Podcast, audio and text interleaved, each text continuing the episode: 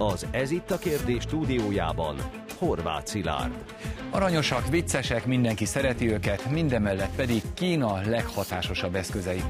Az amerikai-kínai ellentétet a napokban új szintre emelte, hogy Kína visszakérte a washingtoni állatkertből a pandáit. Hogyan váltak Kína külpolitikájának egyik legsikeresebb eszközévé a pandák, és mekkora szerepe lett a nagyhatalmi játszmákban a soft powernek? Ez itt a kérdés kezdődik. Érkezik hozzánk Pusai Sándor volt pekingi nagykövet, aki szerint a pandák teszik emberarcúvá a felemelkedő új nagyhatalmat, Kínát. Az amerikai-kínai kereskedelmi és technológiai kapcsolódások révén az Egyesült Államok a panda diplomácia kiemelt célországa. Ezt már Csizmazia Gábor, Amerika kutató mondja. Velünk lesz Halkó Petra külpolitikai szakértő, aki úgy látja, szuverenitási kérdés, hogyan tudják használni az új világrend kialakításában a puha hatalmi eszközöket. És csatlakozik hozzánk a stúdióban Horváth Levente, az Eurázsia Központ igazgatója, aki úgy véli, az amerikaiak démonizálni próbálják Kínát, mert úgy látják, veszélyezteti hegemon hatalmukat.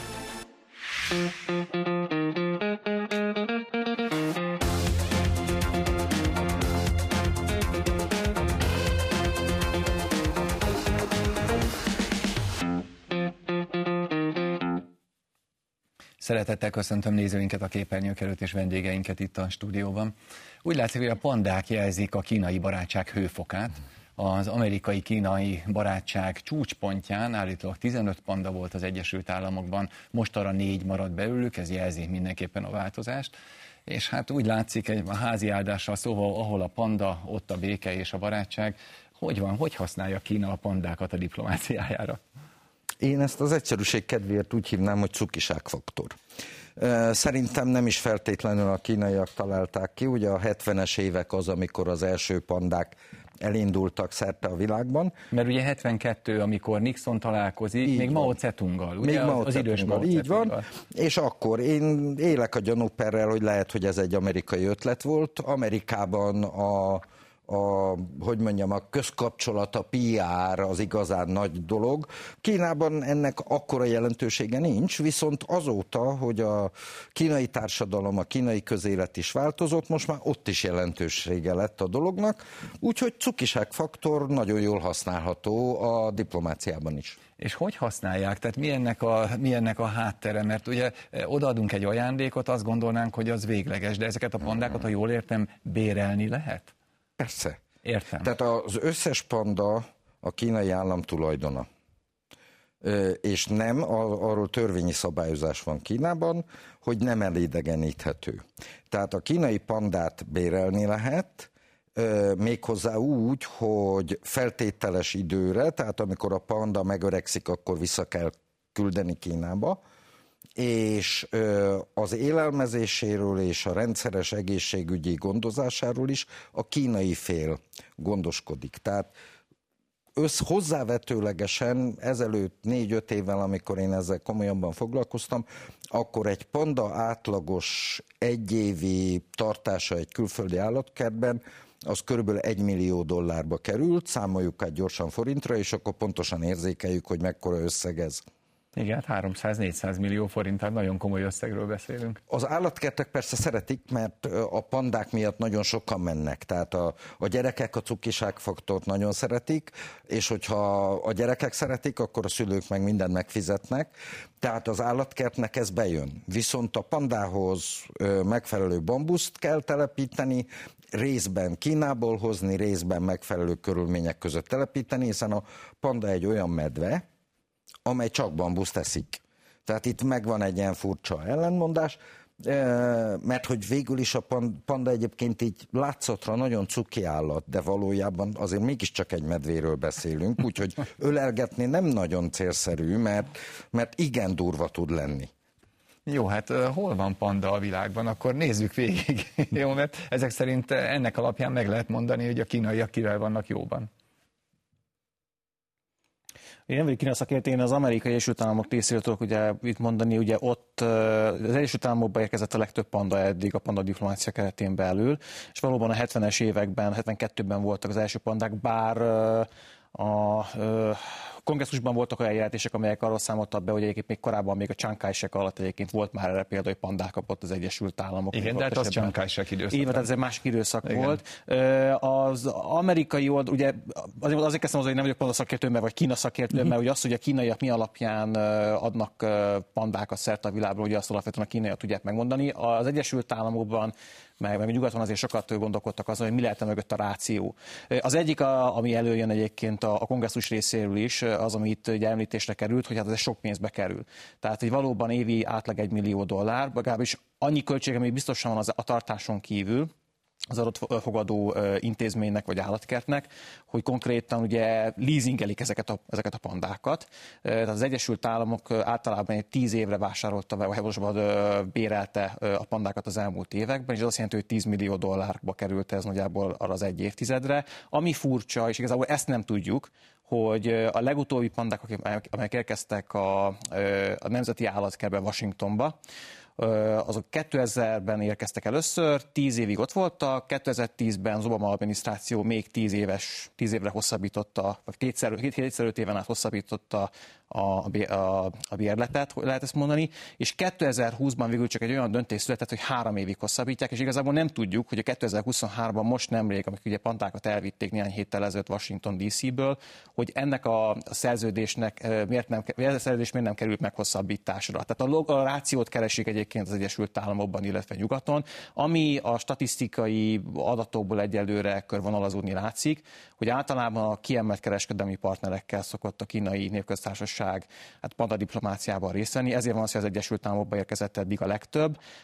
Ilyen magas politikai, meg nemzetbiztonsági, katonai kérdésekben irreleváns a, a cukiság faktor, azt mondhatjuk, viszont a kereskedelmi gazdasági együttműködéseknél sem feltétlenül fontos szereplők, hanem nagyon jó indikátorok. Tehát vannak olyan elemzések, amelyek arra mutatnak rá, hogy általában azt követően érkezett panda mondjuk egy amerikai állatkertbe, hogy mondjuk a kínai népköztársaság mondjuk belépett a WTO-ba, a világkereskedelmi szervezetbe, vagy Értem. más együttműködést. Na most az a helyzet, hogy közben azért néztem így a sajtót, hogy Katarba 2022-ben érkezett, éppen akkor, amikor valami olajügy lett, vagy valami ilyen történt. Aztán uránium ügyben érkezett, azt mondja, Ausztrália, Franciaország, Kanadába. Panda. Tehát ez nagyon jól követhetők a diplomáciai mozgások. Hát pontosan, tehát azért annyit le lehet vonni, ha az összképet tekintjük, nyilván a színfalak mögé sosem fogunk ilyen mértékben belátni, de valóban arról van szó, hogy amikor egy nagyobb évű vagy nagyobb jelentőségű gazdasági megállapodás köttetik Kína és egy másik ország között, akkor azt több esetben is követte tulajdonképpen a panda diplomácia ilyen módú megnyilvánulása is, tehát hogy ezek az országok ajándékba kapták, vagy pedig bérelhették ezeket a, a pandákat bizonyos értelemben. Tehát ilyen módon pedig valahol egy, valóban egy indikátornak nevezhetjük azt, hogy Kína mely partnereket, melyik országokat helyezi egy úgynevezett kiváltságos helyzetbe, mert hozzátartozik az is a, a pandáknak a történetéhez, hogy ugye csak Kínában élnek pandák a, a földön, tehát vadon élő pandák akarom így mondani, és ráadásul, hogyha bárhol máshol, ahol, ahova esetleg Kína átadta a, a pandáit, születne is panda, az is a kínai állam tulajdonába fog kerülni. Tehát ilyen értelemben elidegeníthetetlen jelképe vagy része, szerves része a kínai kultúrának a, a pandák. Hát akkor ez biztos nem olyan, mint nekünk a puli például, mert puli máshol is van. Na, de azt néztem még, hogy Skócia is kapott pandát valami tengeri olajfúrás után. Itt a pandákhoz kapcsolódóan azért azt is fontos hangsúlyozni itt a költségei kapcsán, hogy csak párosával ajándékozza, tehát hogy kétszer egy millió dollár egy panda, ugye egy hím és egy nőstény Plusz a bérleti díj. Hát, tehát igen, tehát hogy minden Mert ugye van bérleti díj, amit kell fizetni a kínai államnak még ráadásul. Így van.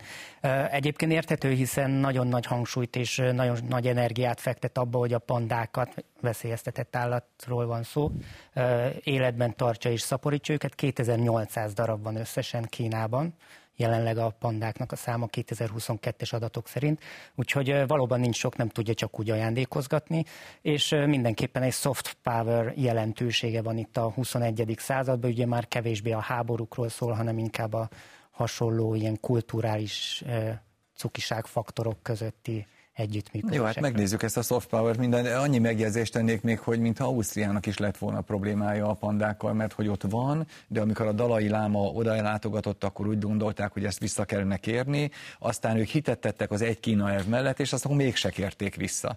Az amerikai Egyesült Államok kapcsán egyébként a kínai hírekben folyamatosan jelzik, hogy nagyon ugye úgy mutatják be a kínai hírekbe, hogy az amerikaiak nem valami jól gondozták ezeket a pandákat, és olyan képeket adnak ki róluk, mint hogyha ilyen, hát ilyen nagyon koszlat pandákat mutatnak be, de miután visszatért Kínába, és már egy hónapja Kínába van, hogy kikeredtek, kikeredtek a pandák, mennyire fehér lett a bundájuk, tiszta lett, és mennyire boldogak lettek a pandák. Úgyhogy azért van egy ilyen kommunikáció is Kínán belül a belpolitikai részében, hogy most ezt visszavették, a nyugattól, és mennyivel gondosabban. Hát ugye 72 óta eltelt most már több mint 50 év, úgy látszik megtanulták akkor az amerikaiaktól ugye ezeket a technikákat, mennyire tanulták meg, és akkor áttérünk itt a soft power-re, tehát arra, ami a politika mögött van, vagy amivel lehet politikát csinálni ma a világban. Elég jól megtanulták természetesen, de nem szabad soha elfelejteni, hogy a kínaiak egy több ezer éves civilizáció, aminek megvannak a saját módszertanai. Tehát egy csomó mindent megtanulnak, de soha semmit nem másolnak, mindent sajátosan csinálnak. Ennek ugye a panda diplomácia az egyik jele, de például az utóbbi két-három évben Kínában a közvéleményben, az értelmiség körében nagy vita folyik arról, hogy egyáltalán szabad-e pandát ö, ajándékozni, illetve bérbeadni, leasingelni, mondjuk így. Jöjjenek Tehát, ide, ha meg akarják nézni. Ö, jöjjenek ide, ha meg akarják nézni, meg, meg nem megalázó-e Kínának, uh-huh. hogy ilyen panda módra kezelik. Csak ugye a kínai, ezt a kínaiak nagyon jól értik, hogy a kínaiak tradicionális és Kínában nagyon pozitív szemléletű állatkultúrája a sárkány. Csak ezzel van egy probléma. Kínában a sárkány egy rendkívül pozitív lény, mi nálunk meg Európában, a nyugati civilizációban meg leszoktuk döfni. Mert nálunk meg nagyon negatív, kivéve süsüt. Mert süsű nálunk is pozitív, csak ezt a kínaiak nem tudják.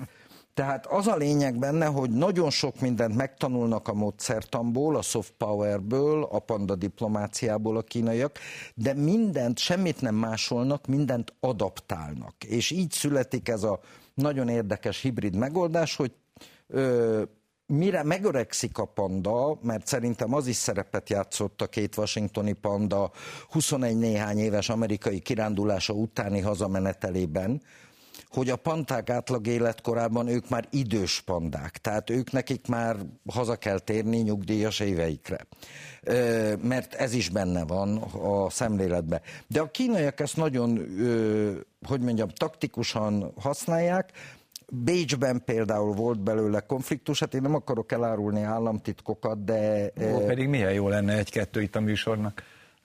De, hogy mondjam, én, én még diplomáciai nagyköveti karrierem idejénről emlékszem rá, hogy, hogy bizonyos körökben Magyarországon is felmerült, hogy a budapesti állatkertben nem kellene a panda, és e körül voltak kis puhatolózások és más egyebek. Azt nem tudom, hogy aztán miért született az a döntés, hogy ne legyen, hogy az ára, tehát a jelentős költség, vagy más volt a szempont, vagy az, hogy addigra Bécsben már lett panda, és egy állatkertnél a bevétel, amit a panda generál, az, az nagyon fontos, és hogyha hogy mondjam, Prágából pandát nézni, Bécsbe elmenni, vagy Budapestre eljönni, ez majdnem ugyanannyi. Következésképpen valószínűleg a gazdasági megtérülés az azután, hogy Bécsben már van, mi nálunk nem lett volna. De hát a panda diplomácia ilyen, ez egy össznépi társas játék. Na nézzük meg akkor a soft power-t. Nincs erre egy jó magyar szó egyébként? Nem kísérleteztek még ezzel? Puha, puha, puha hatalom. Ennyi, ennyi, hogy puha hatalom? Hát jó, akkor fordítsuk le. Mi ez? Hát ugye itt különböző definíciókat kellene külön választani. A puha hatalom általában a, tipikusan a társadalmi, kulturális, oktatási, mi valamilyen szempontból a gazdasági ö, képességeket szokták társítani, a gazdasági képességek sem feltétlenül. A szankciós jó nagyon nem puha hatalom, az egy nagyon kemény érvényesítése, vagy érvényesítési módja a nemzeti érdeknek, de általában a, a, ezt még nehezebb lefordítani, hogy a public diplomacy, tehát a nyilvános diplomácia, aki közdiplomáciának vagy társadalmi diplomáciának nevezi, a legelterjedtebb ebben a nyilvános diplomácia kifejezés. Szóval a nyilvános diplomácián keresztül használnak gyakran puha hatalmat különböző, leginkább nagy hatalmak egyébként, amikor nem a másik másik felet, mint kormányt, mint hivatalos partnert szólítja meg, hanem a másik oldalon lévő társadalmat, és ilyen szempontból a saját, hát igen, elhangzottak új szó PR, tehát a saját megítélését próbálja a másik társadalomban erősíteni. Beszédes volt egyébként most is, ugye volt Kaliforniában Biden szíj találkozó, és ezt követően, a találkozónak nem volt része ez az egész panda ügy, hogy most akkor rendben van, eljönnek a pandák Washington DC-ből, de ugye vannak még Georgiában, az Atlantai állatkertben, és korábban voltak, korábban, korábban voltak Memphisben, Tennessee-ben, illetve gondolkodtak azon, hogy San Diego állatkertbe is visznek és ott konkrétan valószínűleg a San Diego állatkertet célozva mondta a kínai elnök, hogy hát hallja, hogy a gyerekeknek körében nagyon népszerűek a pandák, és hogy szívesen látogatnák őket az állatkertben, és hogy nem kizárt, hogy majd az Egyesült Államok valamelyik állatkert, és nem mondta ki a San Diego, de hogy majd oda esetleg majd hoznak pandákat. Ezt azért mondom, mert hogy nem úgy fogalmazott, hogy hát ez nagyon fontos az amerikai-kínai barátság szempontjából, ma már nem igen lehet erről beszélni. Azzal együtt, hogy a találkozón egyébként sok mindenben, sok kérdésben alapvetően területen azért sikerült párbeszédet folytatni a felek között, hanem hogy az amerikai és a kínai nép közötti kapcsolatot tudják beszélni. Ezt a Biden adminisztráció is megteszi, halkan megjegyzem, tehát a Bideni nemzeti biztonsági stratégiában ott sem igazából a, az amerikai-kínai versenyt azt úgy tünteti fel, mint két nemzetnek a verseny, hanem két politikai modellnek a, az egyértelmű geopolitikai és ideológiai verseny. Csak zárójelbe jegyzem meg, tehát a, a nyilvános diplomáciát alapvetően arra használják ilyenkor az országok a puha hatalmi eszközök révén, hogy megnyerjék a saját hogy meggyőzzék a másik társadalmat a saját kulturális, politikai vagy, vagy egyéb értékeikről. Jó, akkor nézzük a puha hatalmat, de csak egy megjegyzés ehhez, hogy a San Diego állatkert kaphat pandákat, de nem Washington. Ugye ennek is van egy jelzés értéke, ugye, hogy, hogy egy, ő... egy mondjuk úgy, hogy vidéki amerikai város kaphat, de nem a főváros kaphat. Hát vidék, ugye, igen, van jelzés értéke, ugye az a hogy a kínaiak valószínűleg én csak én nem vagyok Kína szakértő, csak az eddigi tapasztalatokból, amerikai tapasztalatokból kiindulva valószínűleg a kínaiak célzottan tudják használni a különböző puha vagy éppen kemény hatalmi képességeiket az Egyesült Államokkal, mint szövetségi köztársasággal szemben. Mondok egy nagyon konkrét példát, rövid lesz, hogy a Trump adminisztráció alatt, amikor a Donald Trump bevezetett nagyon durva kereskedelmi védővámokat az amerikai-kínai kereskedelmi kapcsolatban, akkor gondolkodtak a kínaiak, hogy na hogyan adjanak erre választ. Mert ha egyértelműen egyezében ugyanilyen választ adnának, mint ahogyan ezt egy másik hatalom részéről úgymond idézőben illik, akkor viszont az nagyon fájdalmas lenne a kínai gazdaság számára, és ezért ők azt találták ki, az európaiakhoz hasonlóan egyébként, de azt találták ki, hogy nem fogják a teljes amerikai gazdaságot, illetve kereskedelmet szankció alá vonni, hanem összevetik az Egyesült Államok gazdaságföldrajzi térképét a politikai térképével, és megcélozzák azokat a körzeteket és megyéket és államokat, ahol Donald Trump nagyon sok szavazatot szerzett 2016-ban, és csak azokat a szektorokat igyekeznek megcélozni. Ezt azért mondom, mert San Diego ugye Kaliforniában van, és noha az államok nem folytathatnak, az Egyesült Államok belül nem folytathatnak önállóan külpolitikát, ez Washington Washington DC és elvileg az elnök hatásköre, osztozva a kongresszussal, de vannak olyan szűk területek, ahol van valamennyi mozgásterük. A Párizsi klíma megállapodásra visszaemlékszünk, mármint akkor, amikor Donald Trump például kilépett belőle, akkor több állam, köztük Kalifornia is azt mondta, hogy nem, ő megtartja, és hogy olyan helyi állami szabályokat vezet be, amelyek azzal összhangban vannak. Tehát a Kína, csak azért mondom ezeket a példákat, mert hogy a panda diplomáciát lehet mondani, hogy Washington DC-be úgymond a a mocsárba, a politikai székhelybe, központban nem érdemes pandákat vinni, de Kaliforniába, amely a világ negyedik, ötödik legnagyobb gazdasága, és egyébként a kínai népköztársaság első számú kereskedelmi partnere az Egyesült Államokon belül, Na, oda már lehet. Hm, hát igen, de most a kultúrát, kultúráról volt szó itt, hogy, hogy, hogy ez mindenképpen ennek a soft powernek, vagy puha erőnek a, a része a, a kultúrával a kínaiak, hát nagyon egyszerű dolguk van, mert a, az akupunktúrától, a feng shui át, a tai chi és még mondhatnánk harcművészetet, és így tovább, ez szinte magától terjedt akkor is a világban, amikor a kínaiak ezt nem nagyon terjesztették, vagy azért terjesztették? A kínaiak folyamatosan terjesztették ezt a sejemút kapcsán is láthatjuk, hogy a kínai kultúra, a sejemút tulajdonképpen egy kulturális útvonal is volt, vallási és kultúra csere zajlott ott, de valóban itt a 20.-21. században a kínaiak elindították a Konfucius intézet mint intézményi rendszert, amelyen keresztül a kínai kultúrát, a kínai nyelvet és a hagyományokat is próbálják bemutatni. Hány van belőle világszerte? Világszerte pontosan 500. 500. 500 egy 500. néhány. De Magyarország például az élen jár, mert 5 van 10 millió főre, tehát hogy a népsűrűséget tekintve kiemelkedő szám. Amerikában most zárják be éppen a Konfucius intézeteket, mert hogy titkos ügynökök, meg hogy kémközpontok, ezek a Konfucius intézetek az amerikai információk szerint. Tehát pandák mennek haza, konfu... szóval ezek ilyen finom kis lakmuszpapírok, ugye? Ez így van, tehát hogy erről szól itt most a 21. század, és ez az amerikai-kínai már nem csak kereskedelmi háború, hanem tényleg arról szól, hogy ezt az unipoláris világrendet, ezt továbbra is a nyugat tudja uralni, vagy pedig egy multipoláris világrendé alakul ki.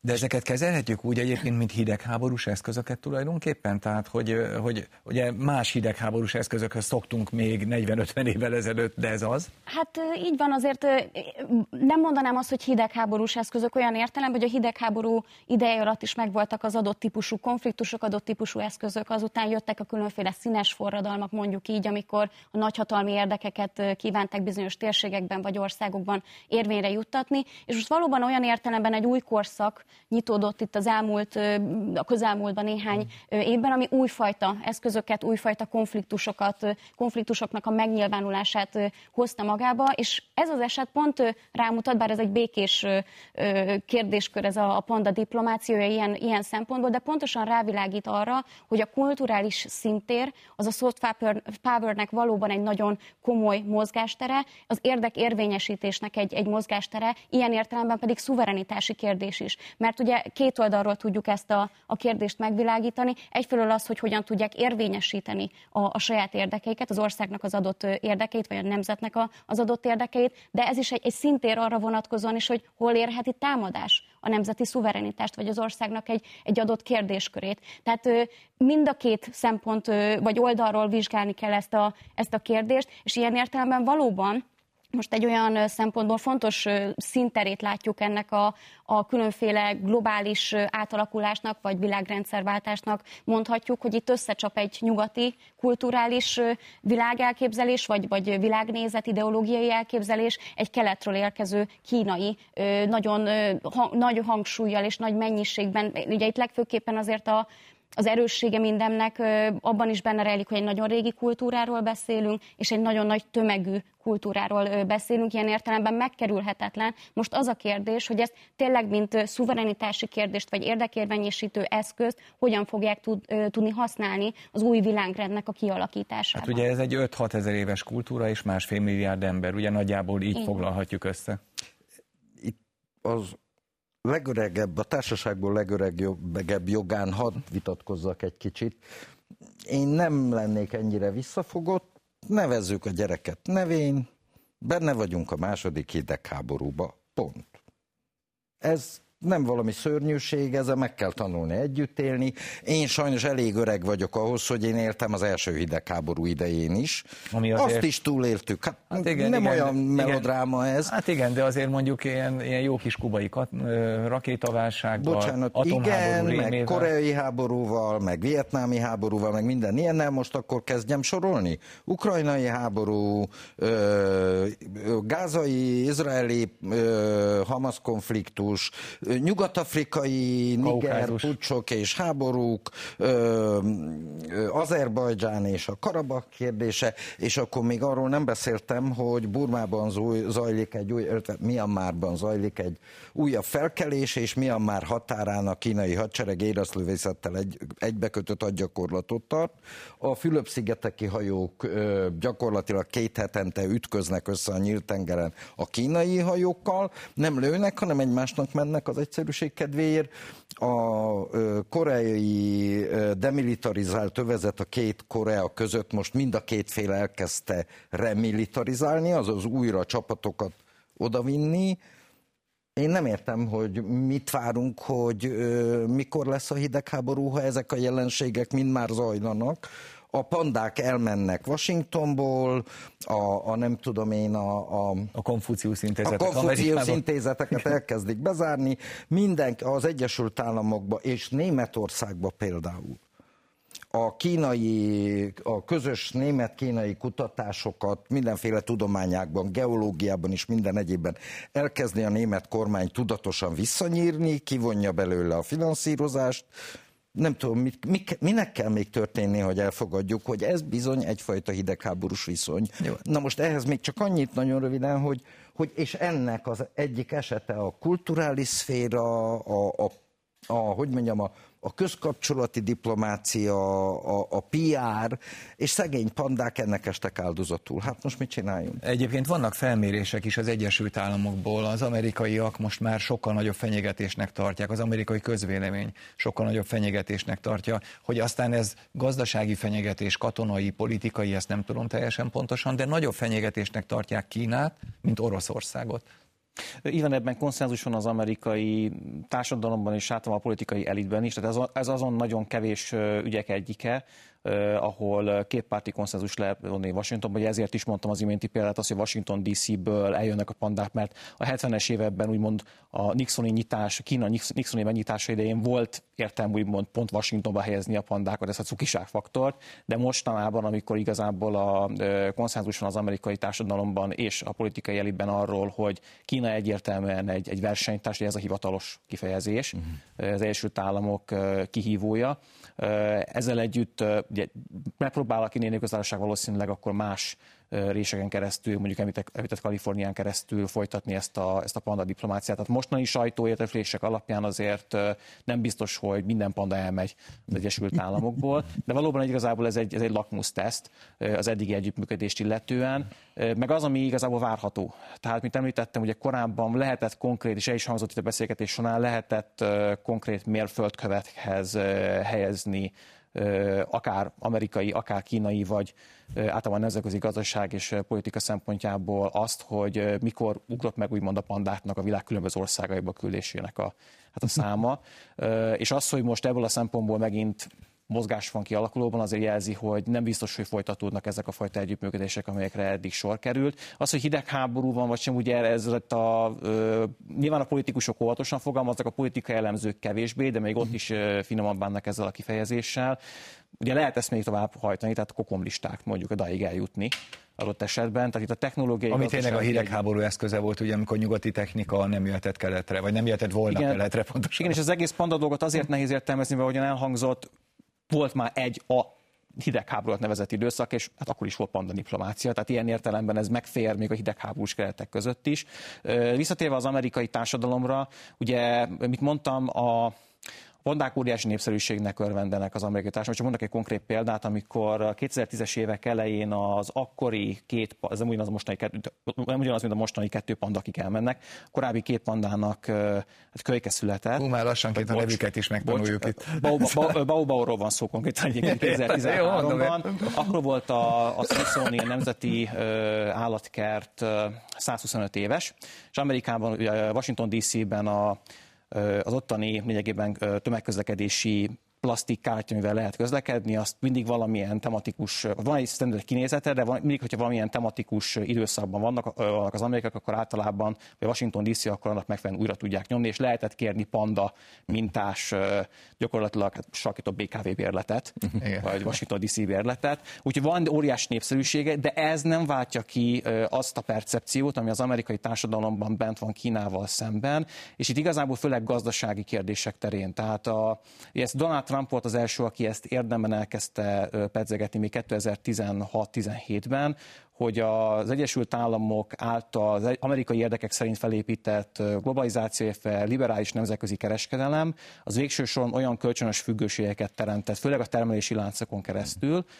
amelyek nem biztos, hogy előnyösek az amerikai, tipikusan az alsó középosztálynak, meg a gyáripari munkásoknak. Ugye ebből lett az, amit Donald Trump még 17-18-ban mondott, hogy hazahozza majd a gyáripari termelést hogyha sikerült vagy nem elindítania, vagy sem, az, az, az vita tárgya lement a Trump adminisztráció, jön Joe Biden, Joe Biden külpolitikájának központi frázisa, vagy tézise, hogy orientált külpolitikát folytatunk. A foreign policy for the middle class. És ez Jake Sullivan nemzetbiztonsági tanácsadó, főtanácsadó, igen, többször elmondta, hogy mindenféle külpolitikai döntést, amit hoz a Biden adminisztráció, azt arra hangolja, hogy az jó vagy nem jó az amerikai középosztálynak. Ezért van az, hogy szabadkereskedelmi megállapodások a szó klasszikus formájában, tehát ahogyan a tankönyvben meg van írva, olyanok már nem, olyanok már nem nagyon köt az Egyesült Államok, egyébként még az európaiakkal sem nagyon. Tehát az acél és alumínium vámokat is úgy vezették ki, a Trumpi acél és alumínium vámokat a Biden adminisztráció részéről úgy kerültek kivezetésre, hogy ugyanúgy vannak bizonyos kvóták, amiket nem lehet elérni. Hogyha elérik őket, akkor már azért vannak különböző védőintézkedések amerikai oldalon, csak ezeket hát fellazították. Tehát ilyen szempontból nagy gazdasági sérelmeket társít az amerikai társadalom, főleg a munkahelyek távol keltek Kínába való kiszervezésével. A probléma az, és ez a probléma az az, és ettől szenved most a Biden adminisztráció főleg más egyéb intézkedésekkel, legismertebb talán a félvezetők gyártásával kapcsolatban, hogy hogyan tudja ezt a kölcsönös függőséget úgy újrahangolni, vagy ezeket a termelési láncokat és szállítási láncokat úgy újrahangolni, hogy az ne fájjon annyira az amerikai gazdaságnak. És itt van egyébként egy transatlanti vita az amerikai meg az európaiak között, hogy akkor most leválás van, ugye decoupling, leválást kell folytatni Kínáról, vagy Kínával szemben, vagy egyszerűen csak kockázatmentesítést kell folytatni, ahogyan Ursula von der Leyen fogalmazott mm. korábban. Az amerikai nyilván a keményen fellépésnek a hívei, de ott is egyébként megosztott a, főleg az állami, meg a, meg a szövetségi és a, és a magán, magánszektor ilyen szempontból, és ebbe harmadik szereplőként belép a közvélemény. De, de ráadásul azt is látjuk, hogy mondjuk amikor, amikor ezekről az ügyekről van szó, akkor ugye nyersanyagokról is szó, szó van, nyersanyag lelőhelyekről is szó van. És hogyha megnézzük Kínának a segélyezési politikáját, például azt látjuk, hogy Afrikát segélyezi. Tehát itt nem csak arról van szó, hogy gazdaságilag nyomul és egyre több befektetés van, hanem segélyeket is ad. Ez is ennek a, a, a szelíd erőnek a része? Így van, a hidegháború 2.0-hoz az is elmondható, hogy ugye most már nem csak egy kelet és nyugat, hanem egy multipoláris, egy többpólusú világrendről van szó, tehát nem csak Ázsia és nyugat háborúzik, mint annó a hidegháborúban a Szovjetunió és az a szovjet birodalom és a nyugat, hanem most már sokkal több blokk kialakult, úgymond, és mindegyiknek teljesen más az információs buboréka. Ugye mi itt nyugaton azt mondjuk, hogy orosz propaganda van, kínai propaganda van még nyugati propagandáról nem beszélünk, viszont a kínai információs buborékban a nyugati média az ugyanúgy egy nyugati propaganda, ahol éppen Oroszországot, Kínát és azokat a nagy hatalmakat, akik veszélyt jelenthetnek a világrendben betöltött hegemon hatalmukra, azokat démonizálják, vagy negatív színben tüntetik föl. Ugye Kínát, hogyha megnézzük a híreket, a 2015 előtt úgy nagyon inkább csak gazdasági hírek voltak. Minden évben megjelent, hogy az ingatlan buborék most idén ki fog durranni. Én 2005-ben mentem ki először Kínába, később, mint nagykövet úr, de 2005-ben is már minden évben írtak, gondolom már korábban is elkezdték. Azóta se durrant ki ez az ingatlan buborék, de azért hitegetik az embereket. Most 2015 után hirtelen nagyon fontos lett a külföldi gyáraknak is, hogy hogy Kínában az emberi jogokat sértik, és úristen Újgúriában mi történik. Eddig a nyugati nagy cégek mind befektettek oda, és halomra keresték magukat az olcsó munkaerőn keresztül, és nem voltak ezek problémák. De most, a, főleg a 2018-as amerikai-kínai kereskedelmi háborút követően számtalan olyan problémát elővesznek, ami az elmúlt 30-40 évben nem volt probléma, holott ugyanúgy lehetett volna. Emellett ugye a kínai kommunista pártól, hát a diktatúrától rettegünk, de ez 70 éve van. Tehát, hogy eddig nem rettegünk, tehát miért csak most kezdtünk el rettegni tőle? És a hongkongi példát is hozhatnánk, ugye az angolok, amíg birtokolták Hongkongot, egyáltalán nem volt demokratikus. Ott kineveztek egy angol kormányzót, és az irányított, az döntött. Átadták Kínának, és most elvárják Kínától, hogy ott legyen demokrácia. A hongkongiak választhassák meg az ő általuk kedvelt és szeretett vezetőt. Tehát, hogy ilyen, vannak a történelemben ilyen kis dab, kettős mérce jellegű dolgok. De ez is a puha erőnek a része, nem? Tehát ugyanarról és, beszélünk. És igen, és erről akarok beszélni, hogy ez a puha hatalomhoz tartozik, így, így próbálják befolyásolni az emberek gondolkodását és a nézőpontját, és ezért is sokszor mondjuk, hogy a nyugati gondolkodásból ki kell lépni, és meg kell ismerni a többi kultúrát, a többi civilizációnak is a gondolkodásmódján, és így van, Afrikában is ugyanaz történik, kínaiak hatalmas segélyeket adnak, autópályákat építenek föl, kulturális központokat is létrehoznak, iskolákat, stb. Tehát, hogy ők nem... Ott, ott nem bezárnak, hanem építenek, és, és, és létrehoznak, és újra nyitnak mondjuk Konfuciusz intézetet. és büszkén kijelentik a kínaiak, a kínai külügyminisztérium, hogy még a nyugat korábban gyarmatosított, csak elvett, Afrika nem kapott semmit, tehát egy ilyen nulla végösszegű játszma volt, Mind. nyugat nyert X-et, Afrika veszített X-et, most jön a Kína, aki a win-win, tehát a közös előnyökön alapuló együttműködésben hisznek, ezt kommunikálják, és ők hoznak autópályát, hoznak vasutat, hoznak iskolát, az életszínvonalat növelik, megszerzik az ottani e, e, e, energiaforrásokat, ugyanakkor egy piacot is felépítenek, akik máshogy tekintenek Kínára, és egy a kínai elektronikai eszközöket is el tudják majd odaadni, hiszen ők úgy látják, hogy Kína támogató, de ez egy win-win, tehát, Pontosan. hogy az afrikaiaknak lesz infrastruktúrája, egyéb más dolgokban is előnyökhöz jutnak. Így van. Egy korábbi gondolatra csak, hogy ugye miért most kezdünk el rettegni Kínát, tehát pontosan ez bizonyítja azt, hogy a kulturális szintér egy sokkal nagyobb hangsúlyt kap a mostani érdekérvényesítési ö, területen vagy kérdésekben, tehát ez, ez ennek a, a tulajdonképpen önmagáért beszélő ö, ö, bizonyítéka.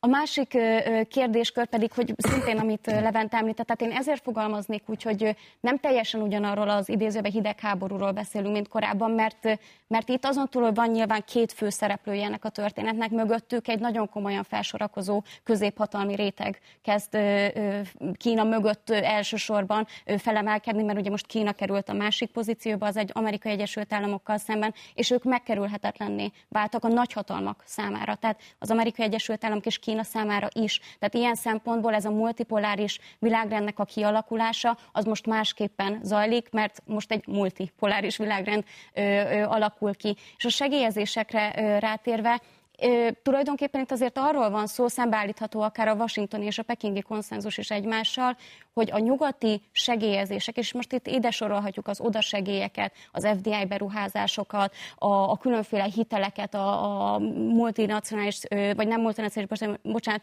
multipoláris intézmények által nyújtott hiteleket is, melyeknél mind megfigyelhető volt az, hogy ezek az úgynevezett pénzügyi támogatások bumerang segélyként funkcionáltak. Kihajították Afrika irányába, majd kamatostul hozták vissza ezeket az úgynevezett támogatásokat az afrikai országokból. Itt kiszipolyozása zajlott az afrikai országoknak a Igen, bocsánat, amikor Levente részéről. beszélt arról, hogy ez, ez nulla, akkor megjegyezted, hogy mínusz. Ez még mínuszos volt Afrika szempontjából. Ez, ez a fajta segélyez, segélyezés idézőjelben a, a nyugati világnak nagyobb országai, vagy egykori gyarmatosító országai részéről, és ezzel szemben valóban a pekingi konszenzus nyilvánvalóan van egy dominancia Kína részéről, hát ő az, amely folyósítja ezeket a különféle pénzügyi forrásokat, az infrastruktúra kiépítését segíti, de egy win-win szituáció olyan szempontból, hogy az életminőséget, az ottani infrastruktúrális helyzetet, gazdasági helyzetet, környezeti ö, ö, állapotokat javítja, az ottani életkörülményeket fejleszti. Tehát, hogy igenis ott az előnye az helyi országoknak is, a helyi lakosságnak ebben, a, ebben az együttműködésben Kínával szemben. De, de most ugye arról beszélünk, hogy a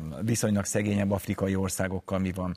Ugye az előbb szó volt itt a középhatalmi országokról, tehát azokról a középhatalmakról, amelyek nem akkorák, mint a nagyhatalmak, de azért jelentős erőt képviselnek. És ott ezek a kínai befektetések, befektetési bankok például, ugye van egy ázsiai befektetési bank például kínai tulajdonban.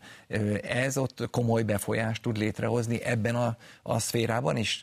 Kérdezhetném úgy is, hogy, hogy nyerésre áll-e Kína a középhatalmak megnyerésében?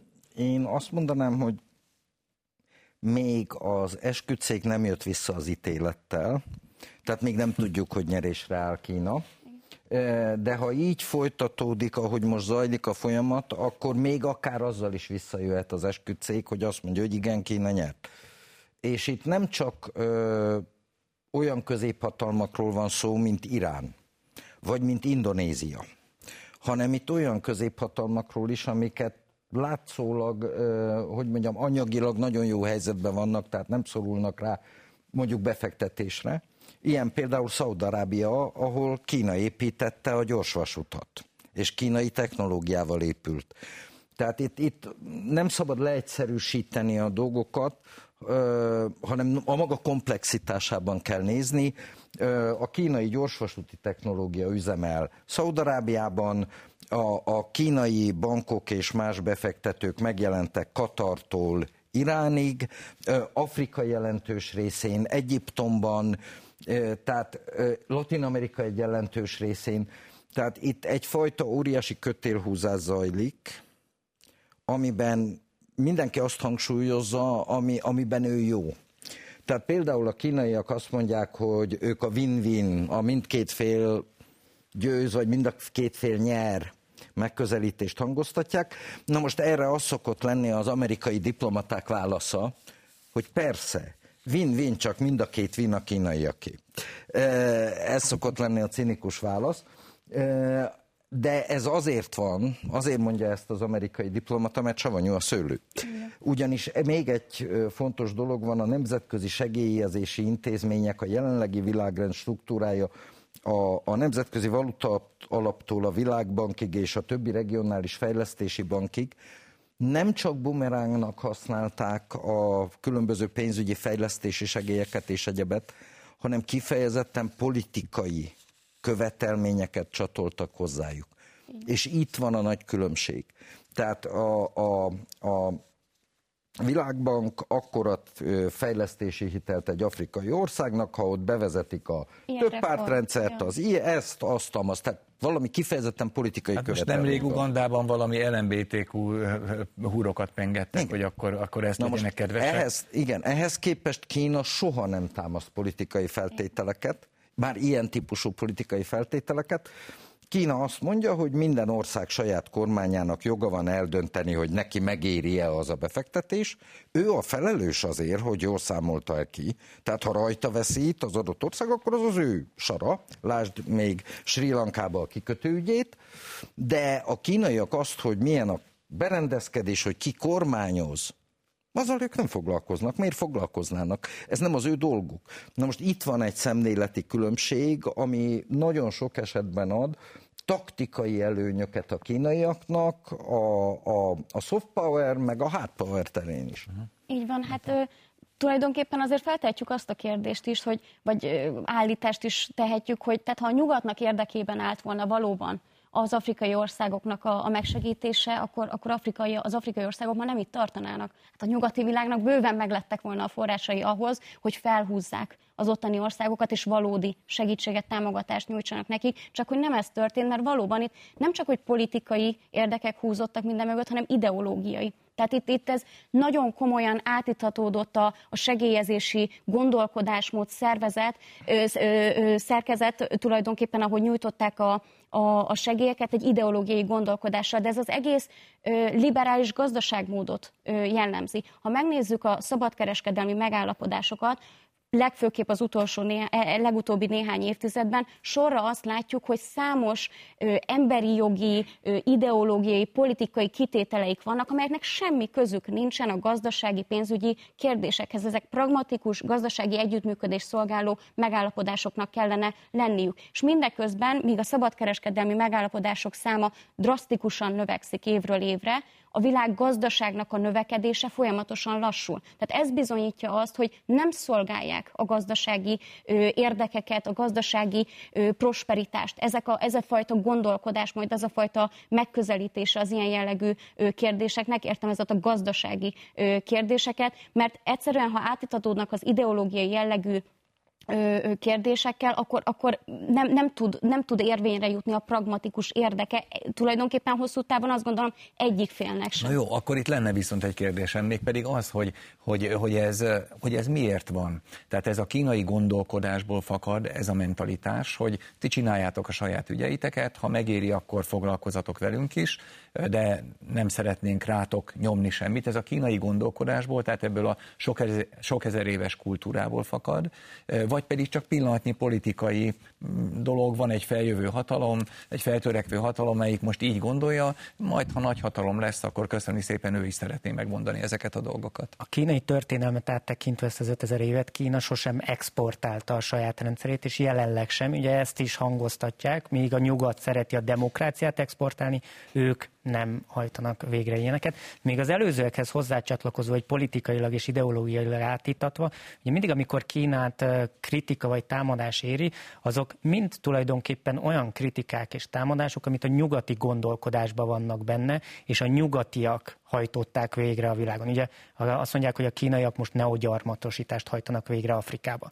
A kínaiak a történelem során nem gyarmatosítottak. Ez, ez a nyugati világi. A adósságcsapda ezt az IMF hitelek és az IMF intézmény kapcsán megtanultuk, hogy van ilyen, hogy adósságcsapda. A kínaiak nem. Ugye a Sri Lanka volt említve, 10% a kínai hitel a teljes országos hitelállománynak, több mint 30% meg nemzetközi és nyugati, nyugati országokhoz, vagy nyugati pénzügyi rendszerekhez tartozik. Tehát, hogy nem a kínai hiteltől ment csöndbe Sri Lanka, hanem más miatt. És a többi, és a többi. Például a Pireus kikötő, ami számunkra is fontos lesz, hogyha a Budapest-Belgrád vasútvonal elkészül. Ugye ez Atén. Igen. Hmm. Pireus, ugye azt miért adták el a görögök? Mert az IMF hitelt föl kellett venni, mert gazdaságilag csőd közeli helyzetben voltak, el kellett adni. Valamelyik kikötőt a németek vették meg, arról nem szól a fáma, de a Piraeuszt azt a kínaiak vették meg. Ettől viszont félünk. Viszont a kínai befektetésre és kínai támogatással mára Európa negyedik legnagyobb kikötője lett a Pireuszi kikötő, ami eddig sehol se volt. Az infrastruktúrán mondjuk azért félnek a kínaiaktól, főleg a nyugatiak, mert ugye ha németek veszik meg, akkor ők a szövetségi rendszeren belül vannak. Tehát általában Értető. erre érzékenyek, hogy, hogy a, hogy az adósságcsapda, valóban egyébként az IMF sok országot egyébként adósságcsapdába terelt ebből a szempontból, és ugye ami kritika szokott lenni, az amerikai kritika főleg a, kínai hitelezéssel, vagy ezekkel a megállapodásokkal kapcsolatban, hogy a végső soron az infrastruktúra fog, esetben autópálya, vasút, vagy más infrastruktúra kerül majd vagy kínai tulajdonba, vagy kínai érdekeltségbe, és ezért aggódnak emiatt, mert végsősorban meg az infrastruktúrát, mert nemzetbiztonsági célokra meg majd lehet majd használni később. Az a neogyarmatosítás, vagy, vagy ez, ez, ez a gondolat, mint, mint, mint vált a kínaiakkal szemben valóban egy kétérű fegyver. Egyébként főleg az európaiaknak azt mert itt az Egyesült Államoknak azért a védelmi, hadd mondjam el, hogy a, hogy az afrikai országoknak a nyugati kizsákmányolása az egy európai probléma. Igen. Hát az amerikaiak a második világháború után mondták is egyébként a nyugat-európai szövetségeseknek, hogy értjük a gyarmatrendszernek a, a szépségét, meg ne legyünk álszentek, az Amerikai Egyesült Államoknak is volt gyarmata, ugye a Fülöp-szigeteket lehet így kiemelni. De igazából, hogyha tényleg népek önrendelkezési jogáról beszélünk, itt egész Woodrow Wilsonig visszamenhetünk az első világháborúig, akkor tulajdonképpen mégiscsak ezeket az országokat úgymond hát, hogy a szabadon kellene engedni, és ugye ez végső soron aztán megtörtént, ugye 1960-as évektől kezdve, érdemben a nagyobb hullám. Még annyi esetek, hogy a kínaiakkal miért nem foglalkoztak az amerikaiak korábban, csak itt reflektálva, hogy korábban elhangzottak, az, hogy az amerikai elképzelés az volt, és ezt lehet naívnak nevezni, Amerikában sokan már, főleg a jobb oldalon ezt naívnak, naivitásnak nevezik, mert ugye úgy gondolták, hogy ha a regionális hatalmak, vagy a nem nyugati politikai rendszerű országok majd becsatlakoznak azokba a globális kedvezményekbe, amelyeket a szabadkereskedelem meg a nemzetközi intézmények biztosítanak, akkor majd ez elő vagy utóbb, de majd vagy prosperitás, vagy jogok formájában majd szépen lecsorog majd az alsóbb társadalmi réteg. Demokrácia export. Igen. Mm. igen. Erről beszélünk. Lényegében igen, csak ugye ennek meg az alternatívája ugye az, ami mondjuk Kínában mondjuk van esetben a társadalmi pontrendszer. Tehát amelyek nem tudom, ez aki át a kínai embernek mondjuk feltétlenül miért előnyös. Még egyszer nem vagyok Kína szakértő, mm. tehát ezt nem tudom megmondani. Csak ugye ez kettő jó. külön véglet. Ön azért megkérdez, van pontrendszer? Nincs. Szerintem sincs. Tehát ez 12 nagyon jó, hogy a New York nincs. Times azt írja, hogy Kínában van pontrendszer, mi ebbe a információs buborékba élünk, és keressük a kínai pontrendszert. Kínai pontrendszer Nincs. nem létezik. Pont a New York Times füllent. Nem ez az első eset, hogy előfordul vele, és nem is az utolsó. Így van. Tehát, Na, hát a...